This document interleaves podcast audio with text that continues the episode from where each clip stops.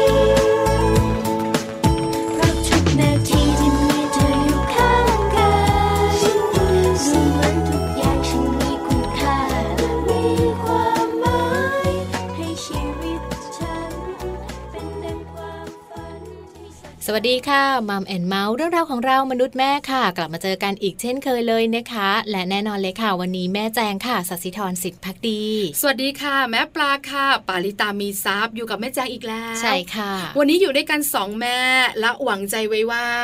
เราจะมีแม่แม่ฟังรายการอยู่อีกเยอะเลยทีเดียวอีกหลายแม่ มากมายเหมือนแม่สุดคูณนะ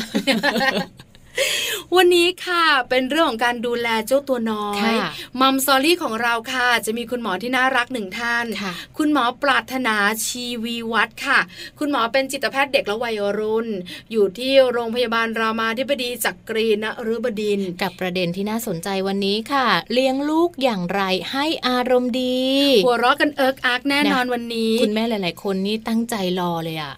คุณแม่บอกว่าอยากมีลูกอารมณ์ดีค่ะตั้งแต่วัยทารกเนี่ยนะคะ เอิ๊กอ๊ากเอิ๊กอ๊ากยิ้ม เก่งค่ะแล้วก็เลี้ยงง่าย โตขึ้นก็เป็นเด็กที่มีแต่ความสุขใช่ไหมอะไรอะไรก็หัวเราะไปหมดค่ะจริง ๆ แล้วเราสามารถเลี้ยงดูเขาได้ไหมอืมเลี้ยงแบบไหนอย่างไรค่ะหรือว่าต้องดูแลตั้งแต่อยู่ในท้อง เออ นี่น่าสนใจเออน่าสนใจไหมค่ะวันนี้เราสองคนเนี่ยนะคะจะถามคุณหมอปรารถนาการค่ะมัมซอรี่อย่าพลาดโดยเด็ดขาดค่ะ โลกใบจิ๋ววันนี้ค่ะ ก็พลาดไม่ได้เหมือนกันนะคะ เพราะว่าวันนี้แม่แปมนิธิดาแสงสิงแก้วค่ะ หยิบยกประเด็นที่เป็นกิจวัตรประจำวันของพวกเราบรรดาแม่ๆเลยนะคะ กับเรื่องของเด็กกับอาหารเช้าค่ะสำคัญสุดๆไปเลยมากมายออเลยหลาย ๆ บ้านเนี่ยละเลยอาหารเช้าต้องบอกว่าก็ไม่รีดีบอะแม่แจงมันไม่ดีนะ โรงเรียนก็ไกลบ้านค่ะกว่าจะ ตื่นกว่าจะอาบน้ำกว่าจะออกจากบ้านรถก็ติด กินข้าวบนรถก็ไม่อร่อย ลูกก็หลับอ้าวคาชามข้าวก็มี ลูกแม่แจงเนี่ยอาหารเช้าเนี่ยบนรถกินนอนบนรถเลยทีเดียว แต่เราเนี่ยนะคะจะบอกการบ่อยค่ะๆว่าอาหารเช้าสำคัญสำหรับเด็กมากมากมายพลังงานในตัวเขาในช่วงเช้า นอกเหนือจากนั้นเนี่ยนะคะอาหารเช้ายังมีประโยชน์อีกเยอะเลยใช่ค่ะ ฟังแม่แปมกันในช่วงของโลกใบจิ๋วได้คำตอบทั้งหมด รอติดตามค่ะ Happy Tip for Mom วันนี้นะคะ ไม่ต้องรอนานค่ะ วันนี้หยิบยก 10คำถามนะคะ หลังเลิกเรียนค่ะ เพื่อให้เรานั้นรู้นะคะว่าลูกของเราถูกบูลลี่หรือไม่ค่ะแม่ปลา ประเด็นนี้กำลังฮอตมากๆเลย เรียกว่าเป็นปัญหาใหญ่ของสังคมไทยในปัจจุบันก็ว่าได้ คุณพ่อคุณแม่กลุ้มใจเนอะอืมไม่อยากให้ลูกเจอเจอปัญหานี้ค่ะเราสามารถสอบถามเขาได้ เราสามารถที่จะรู้ได้ค่ะจาก 10คำถามต่อไปนี้อยากรู้ไหมคะ อยากรู้แล้วค่ะ เพราะฉะนั้นไปฟังพร้อมกันเลยค่ะ Happy Tip for Mom เคล็ดลับสำหรับคุณแม่มือใหม่ เทคนิคเสริมความมั่นใจ ให้เป็นคุณแม่มืออาชีพ 10 คำถามหลังเลิกเรียนเพื่อให้รู้ว่า ลูกของเราถูกบูลลี่หรือไม่ เด็กโดนกลั่นแกล้งหรือว่าบูลลี่นะคะ เป็นอีกหนึ่งปัญหาของพ่อแม่ที่กังวลกันค่ะ หลายๆ ครั้ง เราไม่รู้เลยนะคะว่าลูกของเรานั้นโดนเด็กคนอื่น ในโรงเรียนแกล้งหรือไม่ เพราะตัวเราเองนั้นไม่ได้อยู่กับลูกในขณะนั้นค่ะ จากคำแนะนำของผู้เชี่ยวชาญนะคะ แนะนำว่าการสังเกตอาการผิดปกติของลูกค่ะ เริ่มได้จากการถาม การถามแบบอ้อมๆนะคะ ด้วยคำถามปลายเปิด แล้วลองฟังคำตอบของลูกดูค่ะว่า เขาตอบว่าอะไร หากการตอบไหลลื่นคล่องแคล่วก็ถือว่าเป็นเรื่องปกติ แต่หากลูกมีอาการแปลกๆ เลี่ยงที่จะไม่ตอบคำถาม หรือว่ามีอารมณ์หงุดหงิดตามมาค่ะ นั่นก็แปลว่าลูกของเรานั้นมีอะไรอยู่ในใจสำหรับคำถามหลังเลิกเรียนนะคะ ที่จะช่วยให้คุณพ่อคุณแม่ค่ะ จับอาการของลูกได้นะคะว่า ลูกกำลังถูกบูลลี่ที่โรงเรียนหรือไม่ โดยคำถามแรกค่ะ นั่นก็คือ วันนี้ลูกเรียนอะไรบ้าง หรือคำถามข้อต่อมาค่ะ เรื่องสนุกที่สุดในวันนี้คืออะไร และคำถามนี้นะคะ1ถึง10 ลูกให้คะแนนความสนุกของโรงเรียนวันนี้แค่ไหน นอกจากนี้ค่ะ การถามว่า อะไรที่ลูกไม่ชอบเลยในวันนี้ก็จะได้คำตอบเหมือนกันนะคะ กับคำถามที่ว่า ตอนกลางวันหนูทานข้าวกับใครคะ หรืออาจจะถามลูกว่าถ้าเลือกเพื่อนมาเป็นครูได้ ลูกอยากจะให้เพื่อนคนไหนมาเป็นคุณครูคะ และเพราะอะไร และสำหรับคำถามนี้ค่ะ ให้ลูกของเรานะคะ บอกชื่อเพื่อนที่น่ารักของลูก ให้คุณแม่ได้รู้จักมาสักสามคนหน่อยสิ คุณแม่อยากรู้จังเลยว่าลูกรักใครมากที่สุดและสำหรับคำถามนี้ค่ะ พื่อนคนไหนดื้อที่สุดในวันนี้เอ่ย แล้ววันนี้มีใครที่เกเรไหมนะ สุดท้ายค่ะ ลูกชอบอะไรที่โรงเรียนมากที่สุดคะ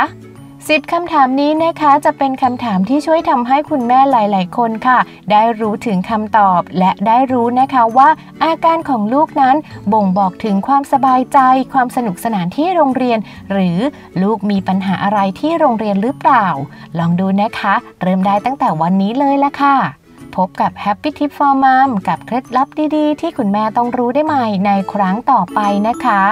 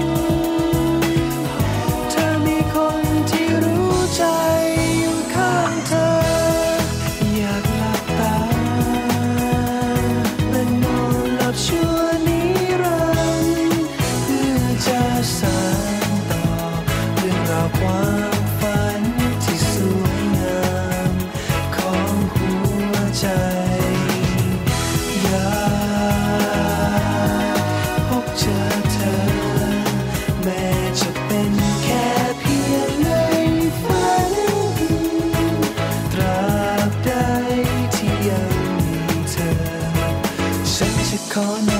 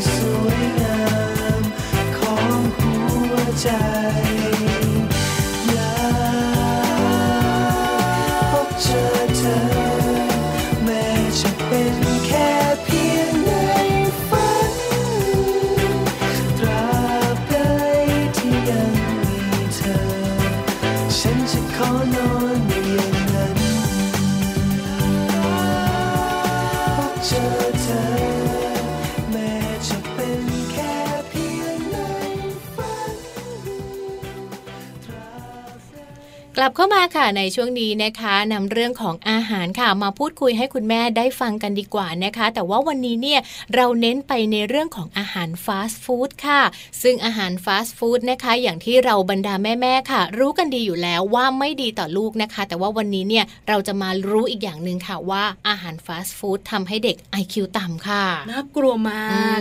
ไม่ได้พูดเองค่ะ มีผลการศึกษา ที่จะบอกคุณแม่ๆแบบเราแบบคุณแม่ๆที่ฟังอยู่ด้วยค่ะว่าฟาสต์ฟู้ดเนี่ยนะคะ ส่งผลอะไรบ้าง ที่สำคัญเกี่ยวข้องกับสติปัญญาของเด็กด้วยหรือค่ะ ในส่วนของงานวิจัยที่เราหยิบยกมาในวันนี้นะคะ เขามีการศึกษาเปรียบเทียบความสามารถในการเรียนรู้ และการเจริญเติบโตของร่างกายในเด็กชาวสกอตค่ะจำนวนถึง 4,000 คนเลยทีเดียวนะคะ ในช่วงอายุ 3-5 ปีค่ะ เป็นกลุ่มเด็กที่รับประทานอาหารฟาสต์ฟู้ดบ่อยๆ กับ กลุ่มเด็กที่รับประทานอาหารที่ปรุงจากวัตถุดิบที่สดใหม่ค่ะ หรืออาหารที่ปรุงภายในครอบครัวนะคะ น่าสนใจอืมการทำวิจัยแบบนี้ทำให้คุณแม่แม่ๆหลายหลายๆท่านอยากรู้เปรียบเทียบใช่ไหมเพราะฟาสต์ฟู้ดเนี่ยสะดวกอืมถูกใจเด็กค่ะ แต่อาหารที่ปรุงสุกจากบ้าน วัตถุดิบสดใหม่ กระบวนการผลิตหรือขั้นตอนการทำมันนานมาดูยุ่งยากใช่ไหมคะ แต่คุณผู้ฟังฟังต่อนะ ข้อมูลต่อไปจะบอกเราค่ะ เรื่องยากๆ ได้ประโยชน์เยอะทีเดียวค่ะ ใช่แล้วค่ะ เพราะว่าการที่คุณพ่อคุณแม่นะคะ ให้ลูกรับประทานอาหารฟาสต์ฟู้ดบ่อยๆ ค่ะ มันมีผลต่อระดับสติปัญญาของเด็กเลยนะคะ และอาจจะทำให้เขานั้นมีระดับสติปัญญา ต่ำกว่าเพื่อนที่ไม่ได้รับประทานประมาณ 2-5 คะแนนเลยทีเดียวค่ะโอ้สองถึงห้าคะแนนสามารถเปลี่ยนเกรดของเราได้เลยนะคะ จาก C ไป B จาก B ไป A ได้เลยค่ะ นอกจากนี้นะคะนักวิจัยค่ะยังพบด้วยนะว่าฐานะทางเศรษฐกิจของครอบครัวเนี่ยก็มีผลเหมือนกันกับการให้ลูกเนี่ยรับประทานอาหารที่เป็นฟาสต์ฟู้ดกับรับประทานอาหารที่เป็นวัตถุดิบแบบสดใหม่ค่ะ โดยคุณพ่อคุณแม่ที่มีฐานะดีนะคะ ก็จะเลือกปรุงอาหารที่ทำจากวัตถุดิบสดใหม่ให้ลูกรับประทานค่ะ ในขณะที่คุณพ่อคุณแม่นะคะ ที่ฐานะไม่ค่อยดีค่ะ ก็จะให้ลูกนั้นรับประทานอาหารฟาสต์ฟู้ดมากขึ้นนั่นเองค่ะ ผลการวิจัยที่แม่แจงเล่าให้ฟังเมื่อสักครู่นี้ทำให้เราได้รู้นะอืมว่าการรับประทานอาหารที่มีประโยชน์ปรุงสุกใหม่ๆนะคะ ส่งผลให้เจ้าตัวน้อย ร่างกายเจริญเติบโตสมวัยอืมไม่เหมือนกับอาหารฟาสต์ฟู้ดค่ะ รับประทานเข้าไปแล้ว อิ่มท้องอย่างเดียวค่ะประโยชน์ได้น้อย บางครั้งมีโทษด้วย ใช่แล้วค่ะ เพิ่มเติมนะคะจากการศึกษาของชาวอเมริกันค่ะ เขาก็มีการพบนะคะว่าความเชื่อมโยงดังกล่าวนี้นะคะ ที่รับประทานอาหารขยะ อย่างเช่นพวกพิซซ่ามันฝรั่งทอดนะคะ ก่อนอายุ 3 ขวบนั้น ระดับ IQ ก็จะต่ำกว่าเพื่อนในระดับเดียวกันค่ะ ถ้าไปเทียบกับกลุ่มเด็กที่รับประทานอาหารสดใหม่ของคุณพ่อคุณแม่ที่ทำให้ทุกๆวัน นอกเหนือจากนั้นคุณแม่แม่รู้ไหมอืมเวลาผ่านไป 5 ปีค่ะเกิดอะไรขึ้นอืมเด็กกลุ่มนี้นะคะ มีระดับสติปัญญา ต่ำกว่าเพื่อนๆ ที่รับประทานอาหารที่มีประโยชน์ค่ะปรุงจากบ้านปรุงสุกใหม่อืมๆห้าคะแนนค่ะ เยอะเนาะมากมายค่ะคุณพ่อคุณแม่นะคะก็อาจจะต้องดูในเรื่องของอาหารค่ะ ว่าการรับประทานอาหารนั้นถ้าทำสดใหม่ได้ก็จะเป็นสิ่งที่ช่วยกระตุ้นเรื่องของพัฒนาการทางด้านร่างกายที่สำคัญกระตุ้นเรื่องของพัฒนาการทางระดับสติปัญญาของลูกด้วยเช่นกันนะคะ ขอบคุณข้อมูลดีๆ ของเราค่ะจาก www.manager.co.th ค่ะ แล้วเดี๋ยวช่วงหน้านะคะ เรากลับมาพูดคุยกันค่ะ ในประเด็นสำคัญสำคัญค่ะ เลี้ยงลูกอย่างไรให้อารมณ์ดีนะคะ โดยวันนี้ค่ะ แพทย์หญิงปรัถนาชีวิวัฒน์ท่านจะมาร่วมพูดคุยกับเราในช่วงของมัมสตอรี่ด้วย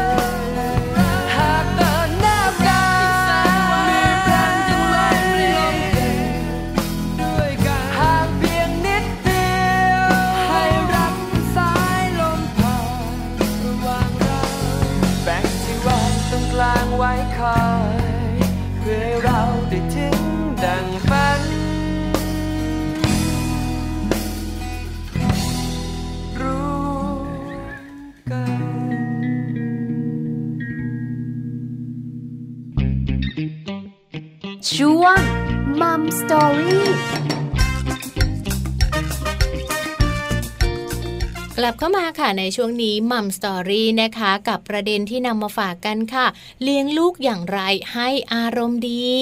วันนี้คุณแม่หลายท่านชอบค่ะ ประเด็นนี้ถูกใจ ใครๆก็อยากให้ลูกอารมณ์ดีถูกต้องหัวเราะเอิกอากตอนเป็นวัยเบบีค่ะเติบโตขึ้นมาทำให้คุณพ่อคุณแม่หัวเราะ เลี้ยงง่ายเชียวเนาะวันนี้ค่ะ เราสองคนจะพาคุณแม่ไปรู้กันลักษณะของเด็กอารมณ์ดีเป็นแบบไหนอืมแล้วเด็กที่อารมณ์ดีจะส่งผลต่อคนรอบข้างและตัวเขาอย่างไรค่ะสุดท้ายคุณพ่อคุณแม่จะรู้ค่ะ ว่าจะเลี้ยงลูกอย่างไรให้อารมณ์ดีอืมตั้งแต่อยู่ในท้องเลยไหม หรือรอคลอดออกมาก่อน ทั้งหมดนี้จะได้คุยกันแน่นอนค่ะ เพราะคุณหมอพร้อมแล้ว ใช่ค่ะ แพทย์หญิงปรัตนาชีวีวัฒน์ค่ะ จิตแพทย์เด็กและวัยรุ่น จากโรงพยาบาลรามาธิบดีจากกรีนฤบดินทร์นะคะ คุณหมอพร้อมพูดคุยกับพวกเราแล้วไปพบกับคุณหมอกันเลยค่ะ สวัสดีค่ะ คุณหมอขา สวัสดีค่ะ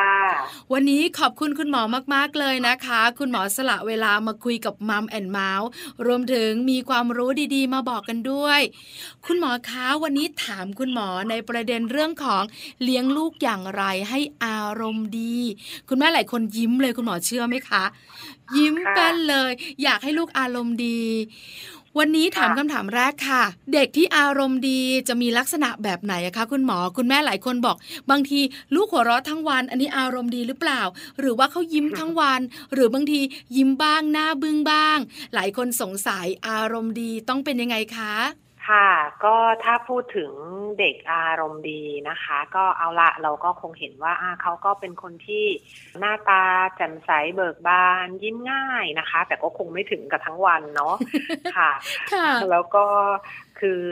นอกเหนือจากสิ่งที่เขาแสดงออกทางสีหน้าหรืออารมณ์ให้เราเห็นเนี่ยค่ะ ก็คือในช่วงเวลาอื่น ๆ เช่นเขาอาจจะมีเรื่องที่เขา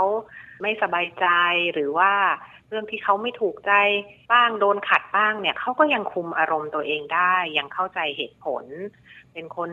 ที่มีน้ำใจชอบช่วยเหลือ เป็นที่รักของเพื่อนของคุณครู รวมถึงตัวเขาเองนะคะ ก็รู้สึกมีความสุขด้วยค่ะอืมก็น่าจะค่ะประมาณนี้นะคะสำหรับเด็กอารมณ์ดี คุณหมอขาแล้วเด็กที่อารมณ์ดีแบบนี้เนี่ย สิ่งที่เขาจะได้รับทั้งตัวเขาเอง ทั้งคนรอบข้างทั้งคนในครอบครัวจะเป็นแบบไหนบ้างอะคะ ค่ะ ก็แน่นอนว่าเด็กอารมณ์ดี หน้าตายิ้มแย้มแจ่มใสนะคะ ใครเห็นใครก็คงรู้สึกว่าเอ้าเด็กคนนี้น่ารักนะน่าเข้ามาคุยด้วย ซึ่งก็คงต่างจากเด็กที่หน้าตาบึ้งตึงนะคะ อันนี้ก็เป็นผลดีต่อตัวเขาเองกับคนที่พบเห็นนะคะ แล้วก็อย่างที่บ้านเนี่ยค่ะ ก็แน่นอนว่าคุณพ่อคุณแม่มีลูกที่อารมณ์ดีใช่ไหมคะ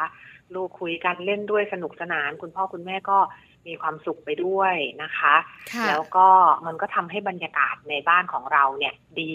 เขามีอะไรเขาก็สามารถคุยกับเราได้อย่างเป็นเหตุเป็นผลนะคะ อยู่ด้วยกันมันก็มีความสุขมีความอบอุ่น หรือแม้กระทั่งอยู่ที่โรงเรียนเนี่ยเขาเป็นเด็กยิ้มแย้มแจ่มใส คุณครูให้ช่วยเหลืออะไรก็มีความยินดีเนี่ยนะคะ แน่นอนว่าเป็นที่รักของคุณครู เพื่อนๆเห็นเพื่อนคนไหน หน้าตาแจ่มใสก็อยากจะเข้ามาคุยมารู้จักนะคะ เพราะฉะนั้นก็เรื่องของมนุษยสัมพันธ์เอ่ยหรือการที่จะถูกคนอื่นมองว่าเออเป็นคนที่น่าเข้าหาอย่างเงี้ยนะคะ ก็คงจะตามมา ค่ะอืมค่ะ มีแต่เรื่องดีๆ ทั้งนั้นเลยนะคะ คุณหมอ คุณแม่ค่ะหลายท่านบอกว่า อยากมีลูกอารมณ์ดี แล้วแบบนี้ต้องเลี้ยงดูลูกอย่างไรล่ะคะ คุณหมอ ลูกของเราถึงจะอารมณ์ดี แล้วก็ส่งผลดีๆ ตามมาเยอะเลยอะคะค่ะ ก็เดี๋ยวยังไงอาจจะขออนุญาต เท้าความไปถึงเรื่องวิชาการสักนิดหนึ่งแล้วกันนะคะ ไม่ได้ได้ค่ะวิชาการมากมายนะคะ ก็อยากจะพูดถึงคำว่าพื้นอารมณ์ของเด็กก่อนนะคะ หรือว่าภาษาอังกฤษคือ temperament เนี่ยนะคะค่ะคือเรื่องของพื้นอารมณ์เนี่ย อันเนี้ยคือเราจะเห็นตั้งแต่เด็กเป็นเด็กเล็ก ๆ แรกคลอดมาเลยนะคะ ว่าเด็กแต่ละคนมีพื้นอารมณ์ยังไง ซึ่งพื้นอารมณ์เนี่ยมีอยู่ 3 อย่างด้วยกันนะคะ ก็คือเด็กที่เป็นพื้นอารมณ์ดี หรือว่า easy temperament นะคะ ก็คือจะเป็นเด็กที่เลี้ยงง่าย อารมณ์ดี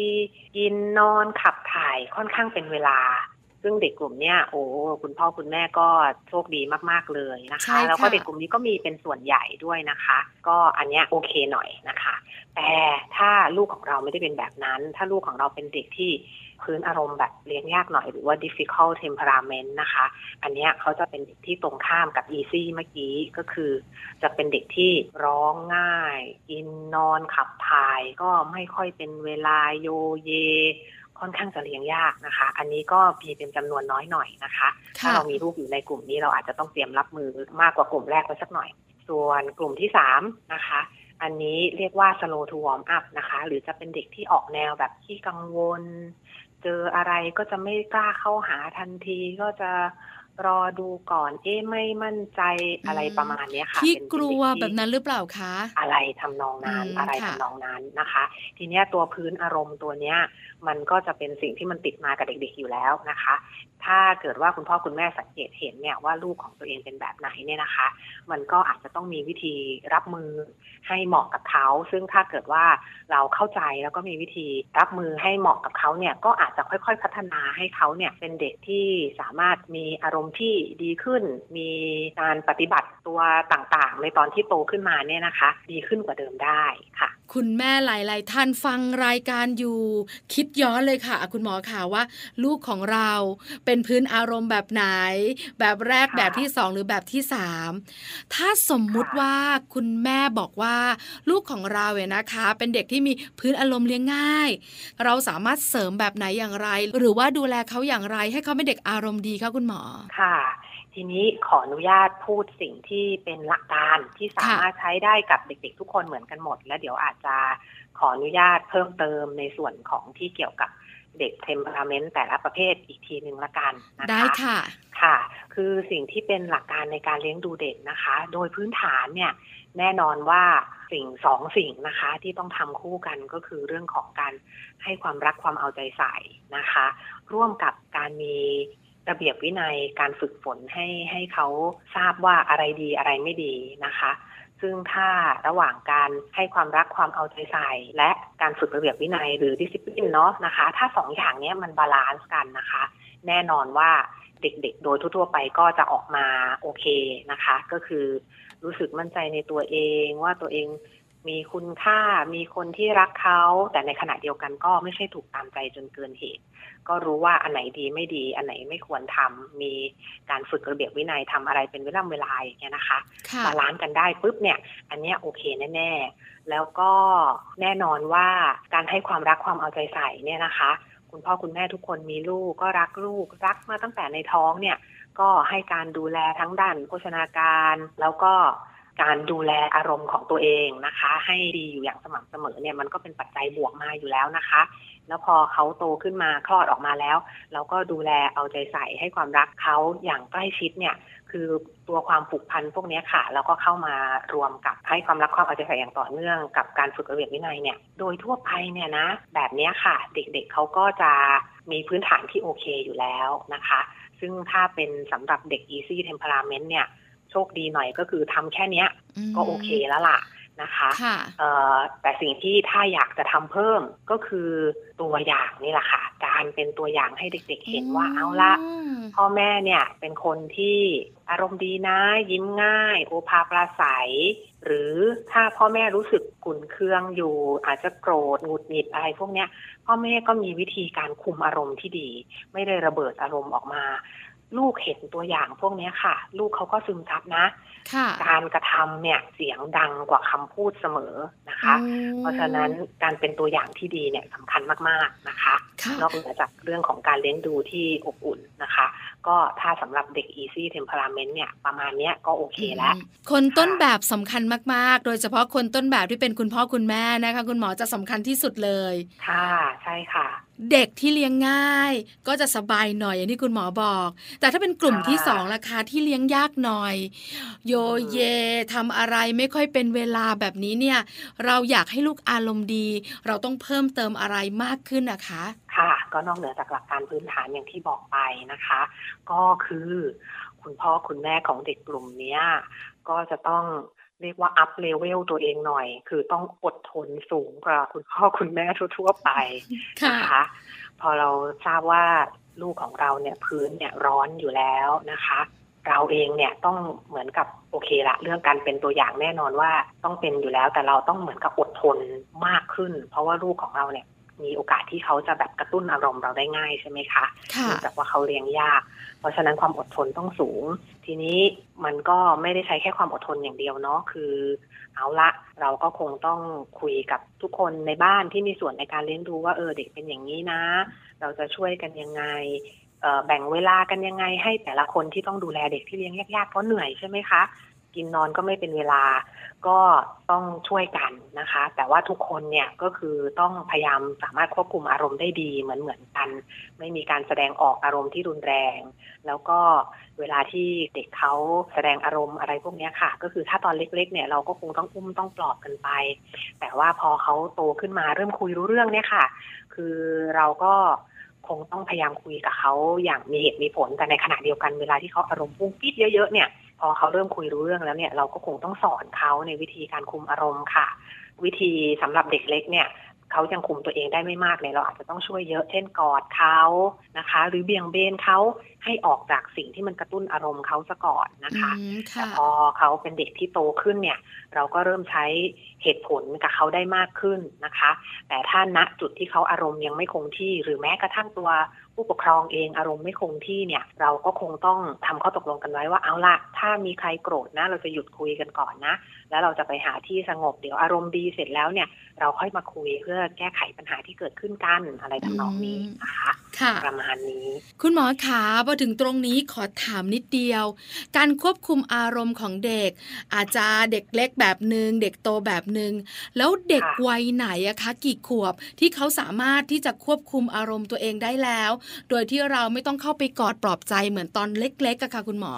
ถ้าเป็นช่วงวัยประถมแล้วเนี่ยค่ะ เขาก็จะเริ่มได้ละแต่หมายถึงว่าไม่ใช่อยู่ดีๆ ได้เลยเนาะสมมุติถ้าเขาพื้นอารมณ์ เลี้ยงยากมาแล้วด้วยเนี่ย การที่เราช่วยควบคุมเขาในวัยเด็กและสอนเขาว่าเออเนี่ย ถ้ามีเรื่องแบบนี้หนูต้องคุมตัวเองแบบนี้แบบนี้นะ ตอนนี้แม่ช่วยกอดแม่ช่วยกอดให้กอดอะไรแบบเนี้ยค่ะ พอเขาเริ่มแบบเจอเหตุการณ์แบบนี้ซ้ำๆซ้ำๆซ้ำๆเขาก็จะเริ่มจับได้พอเขาเป็นเด็กประถมเนี่ยคือเขาก็เริ่มเข้าใจความเป็นเหตุเป็นผล และเขาก็อาจจะเริ่มทำสิ่งเหล่านั้นได้เองค่ะ มันต้องแบบว่าเหมือนปูมาด้วยอย่างนั้นค่ะ คุณแม่หลายท่านอาจจะบอกว่าลูกเราเนี่ยนะคะ เข้าใจคุยกันได้ แต่จริงๆแล้วด้วยวัยเนี่ยก็สำคัญด้วยเหมือนกัน จะคุยกันรู้เรื่องจะเข้าใจเราหรือเปล่าเนี่ย เรื่องเหตุและผลที่เราอธิบายเนี่ยเข้าใจมากน้อยวัยก็เป็นตัวกำหนดเหมือนกันด้วยใช่ไหมคะ คุณหมอ ใช่ค่ะ คราวนี้มาถึงในส่วนของพื้นอารมณ์สุดท้าย ก็คือเด็กขี้กังวล เด็กขี้กลัว เด็กขี้อาย จะทำอะไรก็ไม่กล้าแบบนี้เนี่ยโอ้โหดูแล้ว คุณพ่อคุณแม่จะเหนื่อยมากขึ้นนะคะ ค่ะ อันนี้ก็จะเหนื่อยไปอีกแบบหนึ่งนะคะ คืออาจจะไม่ต้องเหนื่อยมากในการควบคุมอารมณ์ตัวเองเนาะ เหมือนเด็กกลุ่มที่สองค่ะแต่ว่าอันเนี้ยเหมือนคุณพ่อคุณแม่เนี่ยอาจจะต้องช่วยในการที่จะทำให้เขากังวลน้อยลง แล้วก็เสริมความมั่นใจเขานะคะ ทีเนี้ยการที่จะช่วยให้เขากังวลน้อยลงเนี่ยก็คือว่าเรารู้อยู่แล้วว่าเขาจะเป็นเด็กไม่ค่อยกล้าเนาะเพราะฉะนั้นการที่จะต้องมีสถานการณ์ใหม่ ๆ เกิดขึ้น เช่น เจอคนใหม่ ๆ เข้าอืมโรงเรียนใหม่ อะไรทำนองเนี้ยเราก็ค่ะแน่ใจได้อยู่แล้วว่าลูกเราเนี่ยจะต้องกังวลโอ้หรือดูเขาเครียดแน่เลยใช่ค่ะ หรือเราอาจจะเห็นได้จากการที่ไปโรงเรียนใหม่ ๆ ร้องไห้ ซึ่งตอนเปิดมาใหม่ๆคงร้องไห้ทุกคนแหละ แต่ว่า ลูกเราเนี่ยก็ผ่านไปเทอมนึงแล้วนะยังร้องอยู่เลยอะไรทำนองเนี้ยค่ะนะคะคือพอต้องเจอสถานการณ์ใหม่ปุ๊บเนี่ยเราอาจจะต้องยกตัวอย่างอย่างไปโรงเรียนก็แล้วกันนะคะ ที่เจอบ่อย เราอาจจะต้องแจ้งคุณครูไว้ก่อนว่าลูกเรามีลักษณะแบบนี้นะ เราขอให้คุณครูเนี่ยอาจจะแบบซอฟต์กับเขาหน่อยอย่างนั้นนะคะไม่มีการที่ดุรุนแรงคือไม่ได้หมายถึงตามใจเนาะหมายถึงว่าอาจจะต้องพูดดีๆ อธิบายกันหน่อยนะคะ หรือว่าถ้ามีเด็กหลาย ๆ แบบเนี่ย ก็อาจจะพยายามให้ลูกเรานั่งอยู่กับเด็กที่ไม่ได้ซนหรือว่าดูแรงๆอะไรอย่างเงี้ยนะคะอืมเพื่อค่ะให้เขารู้สึกว่าเออบรรยากาศในการไปโรงเรียนเนี่ย มันก็โอเคนะ เออก็มีเพื่อนที่ดีมีคุณครูที่เข้าใจ เขาใช้เวลาในการปรับตัวค่ะ แต่พอเขาเริ่มมั่นใจว่าเอาละที่นี่มันก็มั่นคงปลอดภัยสำหรับเขานะ เขาก็จะเริ่มค่อยๆ เปิดตัวเอง ค่อยๆ กล้าพูดคุยตอบคำถามอะไรมากขึ้นได้ค่ะ เพียงแต่มันต้องทำให้เขารู้สึกอบอุ่นปลอดภัยก่อนในช่วงแรกอืนะคะมอันนี้คือสเต็ปของการที่ทำให้กังวลน้อยลงเนาะ ทีนี้เด็กกลุ่มเนี้ยพอขี้กลัวขี้กังวลแน่นอนว่าความไม่มั่นใจเนี่ยก็จะมีด้วยนะคะ ซึ่งการที่เด็กๆจะมั่นใจได้เนี่ยหลักการก็คือว่าเด็กๆเนี่ยต้องรู้สึกว่าตัวเขาเองเนี่ยทำอะไรได้ มีความสามารถอะไรนะคะอืมค่ะพอเขาสามารถทำสิ่งนั้นได้แล้วเนี่ยรู้สึกภูมิใจในตัวเอง เอ๊ะ มีคนชื่นชม เอ๊ะ เราเก่งนี่นา แล้วพอความรู้สึกเนี้ยมันเกิดขึ้นซ้ำๆซ้ำๆกันในหลาย ๆ เรื่องเนี่ยความมั่นใจก็ตามมาค่ะ เพราะฉะนั้นเด็กๆกลุ่มเนี้ยเราก็ต้องดูความชอบความถนัดของเขาด้วย แล้วก็ส่งเสริม ให้เขาได้ทำสิ่งเหล่านั้น เพื่อให้เขารู้สึกดีกับตัวเอง ได้รับคำชมและความมั่นใจมันก็จะค่อยๆมากขึ้นค่ะค่ะ คุณพ่อคุณแม่ได้ทราบแล้วนะคะ เด็กสามแบบ ลูกเราเป็นแบบไหนอย่างไร แต่คุณหมอขามีคุณแม่หลายท่านแอบกระซิบมานะคะ บอกแม่ปลาช่วยถามให้หน่อย ถ้าเราอยากจะมีลูกที่เลี้ยงง่ายกับคุณหมอ เราจะต้องเริ่มต้นมาตั้งแต่เมื่อไหร่ ลูกเราจะได้เลี้ยงง่ายรับผิดชอบ หรือว่าเราจะได้ไม่เหนื่อยในการดูแลเขาแบบนี้ค่ะ แหมก็เรื่อง temperament นี่ก็อาจจะพื้นอารมณ์นี่อาจจะยากนิดนึงนะคะเพราะเหมือนค่ะมันก็เป็นสิ่งที่ติดตัวอ๋อมามันอาจยาจะออกกค่ะอาจจะออกแนวเป็นเรื่องของยีนเรื่องของชีวภาพอยู่เหมือนกันนะคะค่ะแต่ว่าที่แน่ๆเนี่ยนะคะก็คือการที่เอาละเรามีความพร้อมในการที่จะมีลูกตั้งใจที่จะมีลูก ระหว่างฝากคันเราก็มีเรื่องโภชนาการที่ดี มีเรื่องของการกระตุ้นเขาอย่างเหมาะสมตามที่ช่วงฝากคันคุณหมอ สูตินรีแพทย์ท่านแนะนำเนี่ยนะคะค่ะคือถ้าเราทำได้ตามนั้นเนี่ยส่วนหนึ่งที่มันช่วยได้ก็คือมันก็ทำให้เด็กได้รับการบำรุงเต็มที่เนาะสมองเขาก็ได้รับ สิ่งที่จำเป็นสำหรับการที่จะสร้างเนื้อเยื่อต่างๆ เจริญเติบโตอะไรอย่างเงี้ยนะคะ มันก็เป็นพื้นฐานที่ดี แต่เอาละแน่นอนเราไม่มีทางการันตีได้ร้อยเปอร์เซ็นต์อยู่แล้วว่า การทำทุกอย่างครบถ้วนดีงามเนี่ยนะ มันจะสามารถทำให้เขาออกมาเป็นเด็กที่เลี้ยงง่าย มันการันตีไม่ได้นะคะ แต่ว่าการทำเช่นนั้น หรืออีกเรื่องหนึ่งซึ่งเป็นเรื่องยากมากอยู่เหมือนกันนะคะ ก็คือการเลือกคู่ค่ะ อ๋อคุณหมอคะเราอาจจะแหมพรหมลิขิตใครจะห้ามได้ใช่ไหมคะนั่นสิคะนั่นสิคะแต่ถ้าผู้ครองของเราเป็นคุณพ่อคุณแม่ที่อารมณ์ดีด้วยอ๋อนะเออมันก็ อาจจะมีเปอร์เซ็นต์เรื่องยีนอยู่สักนิดนึงค่ะเออนะเรื่องนี้ยากหน่อยซึ่งจริง ๆ อาจจะไม่ใช่แค่เรื่องอารมณ์นะ เรื่องของ IQ หรืออะไรพวกนี้ก็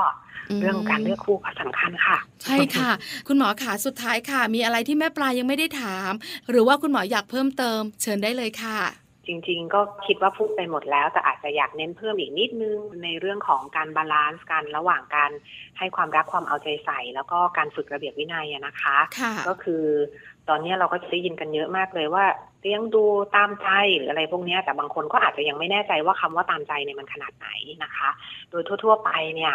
คำว่าการเลี้ยงดูอย่างให้ความรักความอบอุ่นเนี่ยก็เอาละปูมาตั้งแต่เราตั้งครรภ์โดยพร้อมมีเวลาให้ แล้วเราก็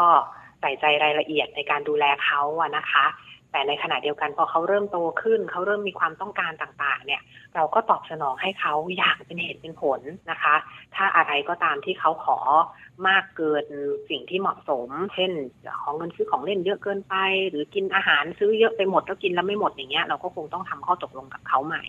นะคะว่าอะไรที่เหมาะที่ควรแล้วเหมาะสมกับฐานะของพ่อแม่หรือเปล่าอะไรทำนองเนี้ยนะคะค่ะก็ถ้าเรา รักและเอาใจใส่ แต่ไม่เกินขอบเขตเนี่ยมันก็โอเค แต่ในขณะเดียวกันการฝึกระเบียบวินัยเนี่ย แน่นอนทำอะไรเป็นเวลานะคะทำผิดอ่าต้องสอนว่าอันนี้ผิดยังไง คราวหน้าควรจะแก้ไขยังไง อันนี้ถูกดีชื่นชมค่ะคำชมเนี่ยควรจะให้เสมอเลย ถ้าเกิดว่าเขาทำสิ่งที่ดี ส่วนการลงโทษเนี่ยใช้ได้ไหมใช้ได้นะ แต่โดยทั่วไปเราจะไม่ลงโทษโดยใช้ความรุนแรง เช่น การดุว่ารุนแรง ตีนะคะ หรือว่าเอ่อใช้ความรุนแรงในรูปแบบต่างๆนะคะ โดยทั่วไปเนี่ยเราไม่อยากให้ทำอย่างนั้นเลย เราอยากให้ใช้วิธีทำข้อตกลงกันมากกว่าว่าเอาละถ้าเขาทำในสิ่งที่ไม่เหมาะสมอีกนะ เขาจะอดอะไรบ้างนะคะอืมซึ่งสิ่งที่อ่านำมาใช้ลงโทษเนี่ยต้องเป็นสิ่งที่เขาอยากได้นะ เช่นขนม หรือเงินค่าขนมหรือของเล่นหรืออะไรเงี้ยค่ะ แต่ทำข้อตกลงกันไว้ก่อนนะคะ ซึ่งถ้าเกิดว่าสิ่งที่เรานำมาทำข้อตกลงเป็นสิ่งที่เขาอยากได้นะ ส่วนใหญ่ก็จะได้ผลละซึ่งบางท่านก็อาจจะบอกว่าเอ๊ะมันจะทำให้เด็กติดการให้รางวัลหรือเปล่า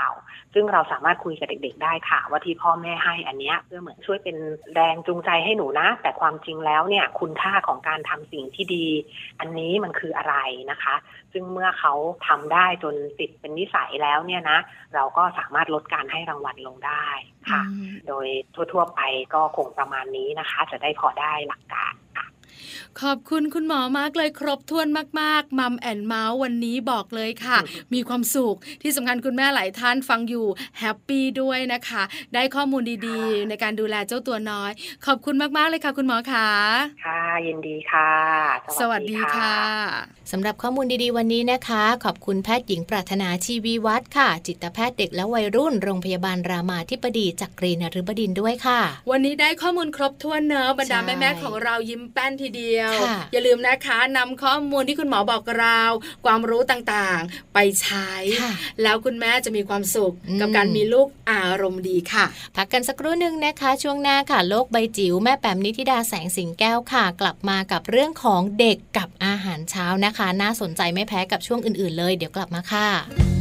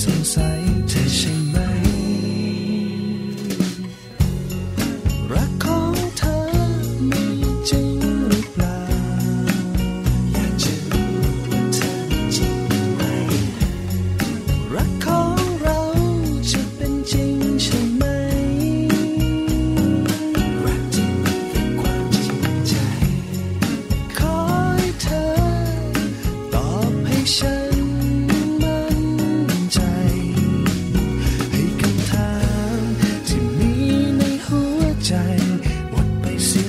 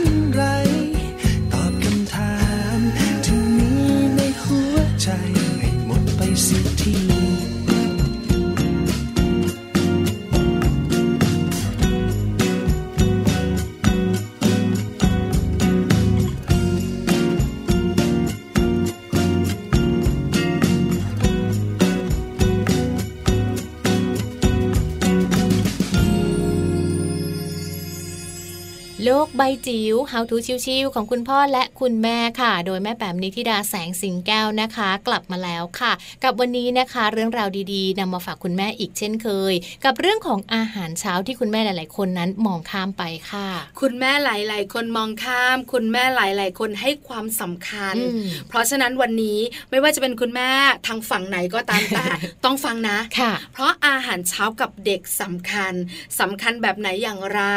เราสองคนเงียบไหมเงียบเลยค่ะ ยกหน้าที่นี้ให้แม่แปมนิธิดาแสงสิงแก้วค่ะ โลกใบจิ๋วโดยแม่แบบนิชิราแส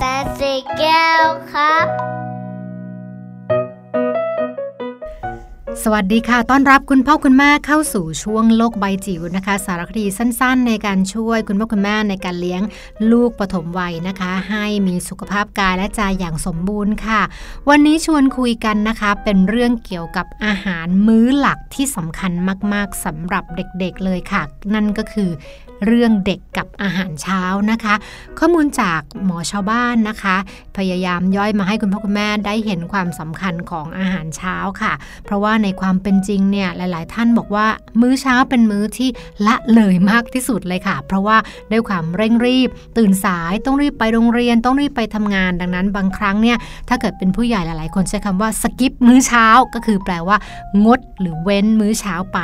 แต่สำหรับเด็ก ๆ นะคะ มื้อเช้าสำคัญมาก ๆ ค่ะ เพราะว่าร่างกายนั้นอดอาหารมาเป็นระยะเวลาประมาณ 10 ชั่วโมงก่อนหน้านี้แล้ว ดังนั้นการกระตุ้นระบบเผาผลาญการทำงานของร่างกายและที่สำคัญที่สุดสมองค่ะ เขาต้องการสารอาหารไปช่วยเขาให้เขาตื่นเต้นดีใจแล้วก็ทำงานอย่างวิ่งวุ่นเลยนะคะสำหรับเด็กๆนะคะ ดังนั้นอาหารเช้าจึงเป็นสิ่งที่สำคัญที่สุดเลยค่ะสำหรับเด็กๆ โดยเฉพาะอย่างยิ่งในกลุ่มของเด็กวัยเรียนนะคะ ดังนั้นถ้าเกิดว่าคุณพ่อคุณแม่มีความ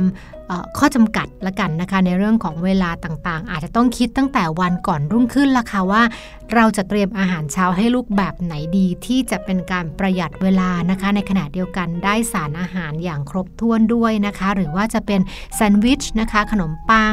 มีเนื้อสัตว์นะคะ มีผักมีผลไม้แล้วก็ที่ขาดไม่ได้ก็คือ เรื่องของนมกับไข่นะคะ ซึ่งเด็กวัยเรียนนั้นต้องการอย่างมากๆเลยนะคะเขาก็มีตัวเลขกำหนดไว้ง่าย ๆ ค่ะว่าอาหารประจำที่ควรได้รับทุกวันก็คือ ไข่วันละ 1 ฟอง แล้วก็นมวันละ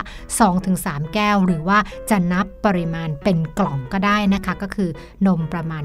2-3 กล่องค่ะ ส่วนมื้อเนี่ยลองดูนะคะคุณพ่อแม่อาจจะมีการซอยย่อยเรื่องของมื้อ คือปกติคนอาจจะกินเช้ากลางวันเย็น แต่สำหรับเด็กวัยเรียนเนี่ยอาจจะต้องมีการซอยย่อย มีมื้อเป็นของว่างด้วยของว่างสายของว่างบ่ายนะคะ หรือว่าของว่างก่อนที่จะกินขาวเย็น ตรงนี้ก็จะเป็นการเรียกว่าแบ่งช่วงเวลาของการรับประทานนะคะ ให้มีความหลากหลายมากขึ้นนะคะ เพราะว่าเด็กๆเนี่ยใช้พลังงานเยอะค่ะ คุณพ่อคุณแม่ ในขณะที่เขามีความจุในท้องไม่เยอะ ดังนั้นการแบ่งมื้อจะเป็นตัวช่วยทำให้เขาสามารถได้รับสารอาหารที่เพียงพอด้วยนะคะ เรียกได้ว่าเป็น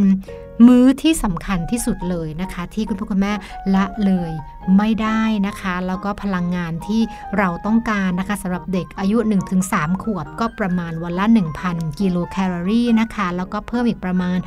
250 กิโลแคลอรี่เมื่อเขาโตขึ้นมาอีกนิดหนึ่งคือประมาณ 4-5 ขวบค่ะ แล้วก็เรื่องของโปรตีนอย่าลืมนะคะว่าโปรตีนสำคัญมากกับการช่วยเขาเจริญเติบโต แล้วก็การซ่อมแซมสิ่งที่สึกหรอของร่างกายด้วย ดังนั้นอาหารเช้าแล้วค่ะ เริ่มต้นวันใหม่ต้องเน้นหน่อยนะคะ คุณภาพนะคะสำหรับการครบทั้ง 5 หมู่นะคะ เน้นอาหารที่เป็นประโยชน์สำหรับเด็ก ๆ ให้เขาได้เจริญเติบโตได้รับสารอาหารอย่างเต็มที่ แล้วก็เติบโตได้อย่างสุขสมบูรณ์นะคะ โดยเฉพาะอย่างยิ่งทางเรื่องของร่างกาย แล้วก็ใช้วันใหม่ได้อย่างมีความสุขพร้อมรับนะคะสำหรับกิจกรรมต่างๆ ที่จะมาถึงแล้วก็สนุกแน่นอนค่ะโลกใบจิ๋วโดยแม่ แบบนิชิราแสนสีแก้วครับ ขอบคุณแม่แปมนิธิดาแสงสิงแก้วด้วยนะคะ กับข้อมูลดีๆ วันนี้ค่ะ และเชื่อว่าข้อมูลตั้งแต่ช่วงต้นรายการช่วงกลางรวมถึงช่วงท้ายของรายการนะคะ เป็นข้อมูลที่ดีมีประโยชน์คุณแม่สามารถนำไปปรับใช้ได้อย่างแน่นอนเลยค่ะ วันนี้เกี่ยวข้องกับเจ้าตัวน้อยหมดเลยเนาะใช่ตั้งแต่เรื่องของอาหารการกินอืมไม่ว่าจะเป็นเรื่องของการกินฟาสต์ฟู้ดค่ะหรือว่าจะกินอาหารเช้าเออแล้วในเรื่องของ Happy Tip for Mom ของเราเนี่ยนะคะ ก็น่าสนใจไม่แพ้กันค่ะเรื่องการบูลลี่เนาะคุณแม่หลายท่านอยากทราบลองหยิบเป็นคำถาห่วมงต่างๆ แบบนี้เนี่ยลองถามลูกๆดูเนอะลูกอาจจะแบบตอบมา หรือว่ามีคำตอบอะไรที่ทำให้เราคิดได้ว่า เอ้ยลูกกำลังมีความสุขหรือว่าไม่มีความสุขกับการไปโรงเรียนหรือเปล่า ที่สำคัญไปกว่านั้น หลายๆบ้านหลังจากนี้จะมีแต่เสียงหัวเราะค่ะเพราะรู้เรื่องของเทคนิควิธีเลี้ยงลูกอย่างไรให้อารมณ์ดีกันแล้ว ใช่แล้วค่ะเรียกได้ว่ามัมแอนเมาส์นะคะ ครบถ้วนจริง ๆสำหรับวันนี้ค่ะ ดูแลลูกได้ตั้งแต่เรื่องของการกินเรื่องของการอยู่เรื่องของความสุขในบ้านด้วยค่ะ วันนี้เราสองคนไปกันแล้ว หมดเวลาจริง ๆนะคะ กลับมาเจอกันใหม่มัมแอนเมาส์เรื่องราวของเรามนุษย์แม่ครั้งหน้าค่ะ วันนี้ลาไปพร้อมกันเลยนะคะ ทั้งแม่แจงแล้วก็แม่ปลาค่ะ สวัสดีค่ะ